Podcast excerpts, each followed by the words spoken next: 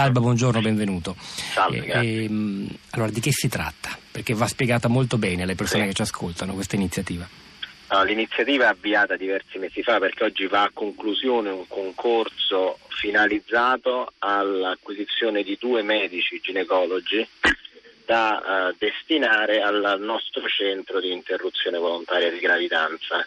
Eh, centro che ha due decenni di storia, il più importante della regione, assorbe un terzo dei, dei casi di interruzione della regione e quindi è un, certo, un, centro che per sua natura si deve dotare in termini continuativi di, di personale. Per fare questo la scelta dell'azienda e della regione l'anno scorso quando fu bandito questo concorso fu quella di eh, fare una procedura finalizzata per acquisire personale per questa unità operativa togliamo subito qualche nube rispetto a, una discussione che sta montando. No?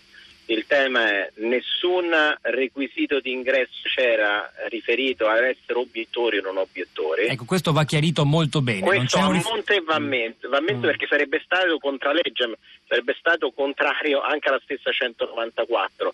Certamente però nel momento in cui si qualifica da subito che chi, va, chi verrà assunto dovrà andare a fare questo, il tema della uh, valutazione individuale soggettiva, quindi le proprie valutazioni di coscienza in riferimento all'obiezione, eh, diventano eh, oggetto della riflessione che il candidato potenziale avrà già fatto a questo punto perché la procedura è finita all'atto della presentazione della domanda.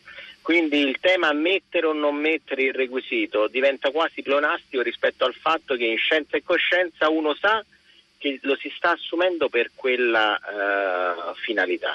Quindi intanto togliamo, sgombriamo questo questa, questa, questo dubbio. Non, nessun, non, c'era stato in questa procedura nessun criterio di ammissione legato a essere non obiettori. Evidentemente eh, è, logico che sia che chi partecipa a questa selezione sia un non obiettore. E se, diventa, e se, lo diventasse magari qualche mese dopo essere stato assunto da voi?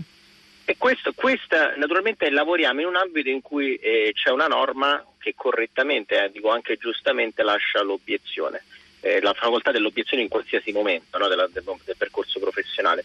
Evidentemente qui si apre un tema perché oggi, avendo finalizzato la procedura, quella persona è assunta per quello scopo, per quella finalità, per quel servizio. Evidentemente quando viene meno l'elemento che rende fruibile la risorsa per quella funzione, l'azienda si deve porre la domanda se quella persona è utile o può essere utile in ulteriori eventuali servizi aziendali, eh, ma questo lo si fa per qualsiasi ambito nel quale si crea una indisponibilità potenziale e eh, conseguentemente si possono attivare le procedure prima di mobilità interna all'azienda, successivamente esterna, si può mettere in esubero, ma è tutto un percorso che eh, nell'auspicio anche della regione e dell'azienda che ha avviato questo, questa procedura si, si auspica che nel tempo ciò non avvenga anche perché eh, la questione di coscienza è una questione che oggi si, tiene, si ritiene si, si sia affrontata all'inizio, quando il candidato ha presentato la domanda.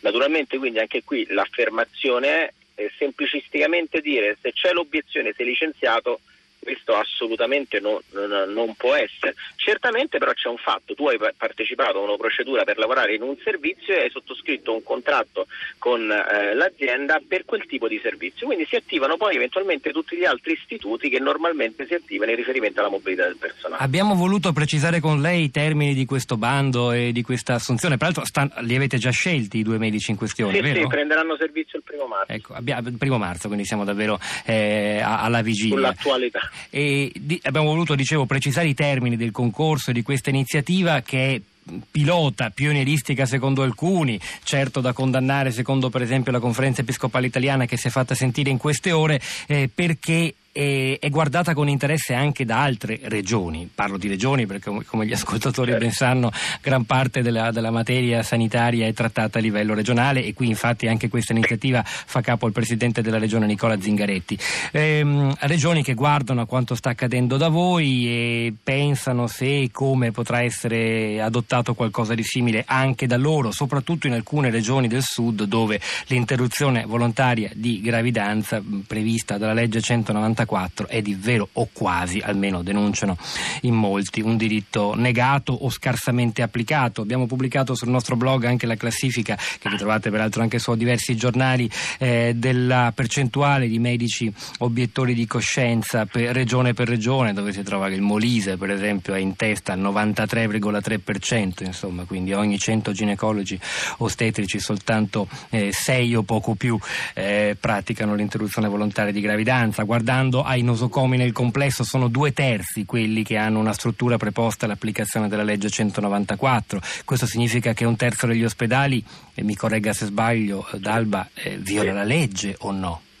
Beh, qui il tema c'è, c'è, un sistema delle reti dei servizi, quindi l'importante è che nella rete complessiva di una regione ci sia la possibilità per la donna di, di, di, poter usufruire attraverso anche la rete dei consultori, quindi le rete dell'accesso a questo diritto. Il tema di scegliere una procedura così tipica è molto importante per strutture quali quella che dirigo in questo momento, perché eh, laddove una struttura faccia poche interruzioni di gravidanza, magari con quel, quel numero esiguo di, di eh, ginecologi non obiettori riesce a organizzare le attività. Quando invece un'organizzazione ha un carico di lavoro molto forte su queste attività, noi pratichiamo uh, quasi 10 interruzioni di gravidanza al giorno, non ci si può permettere di avere organizz- organizzazioni estemporanee, quindi va data continuità all'organizzazione perché è questo elemento di tutela della qualità del servizio e della tutela del diritto, che comunque va, va, va tutelato in, in egual modo dal diritto de, del medico di eh, eh, fare obiezione durante il corso della, della carriera. Quindi eh, eh, può essere un modello, sicuramente secondo me può essere un modello per tutte le strutture come la mia che hanno bisogno di dare eh, certezza, continuità a un'organizzazione che non può essere flessibile.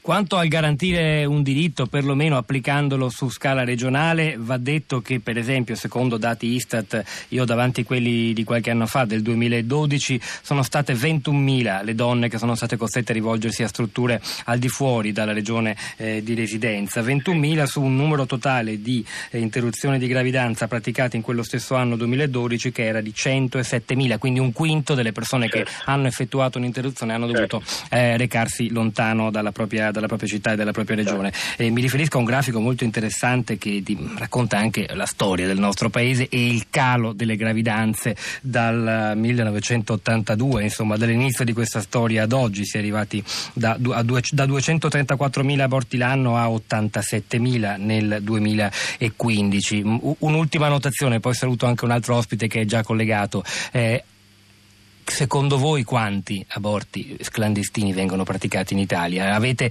per esempio persone che vengono da voi, donne, eh, che portano sul proprio corpo i segni di precedenti interruzioni di gravidanza praticate in strutture non adatte o clandestine? Guardi, io in grande onestà eh, in questo mio percorso, sono qualche mese che sono direttore di questa azienda, eh, evidenze di, queste, di questo tipo di situazioni non ne ho avute. C'è da dire una cosa, che nel tessuto eh, romano, nel tessuto di questa fetta della città, il San Camillo è sempre stato un riferimento, quindi eh, diciamo che eh, la continuità nel servizio che c'è sempre stato di fatto almeno per questa fetta di popolazione dovrebbe aver passato questo, eh, questo fenomeno che è un fenomeno da osteggiare e si osteggia solo attraverso intanto un arrivo cosciente eventualmente all'aborto e questo lo deve fare la rete dei servizi anche consultoriali, questo era uno degli obiettivi della 194 e poi attraverso strutture che in sicurezza, con celerità e rispettando i tempi della norma possano eventualmente mettere nelle condizioni le donne di praticare l'aborto, quindi probabilmente c'è, c'è da dire e questo secondo me invece è la, la visione etica che bisogna dare di queste iniziative che strutturare i servizi vuol dire non far esporre le donne invece a rischi correlati pra- a pratiche fatte in luoghi e con professionisti non adeguati, con, che tutto questo si porta dietro altri fattori di rischio che noi come operatori del Servizio Sanitario Nazionale, indipendentemente dalle nostre valutazioni individuali e personali, dobbiamo avere come primo obiettivo.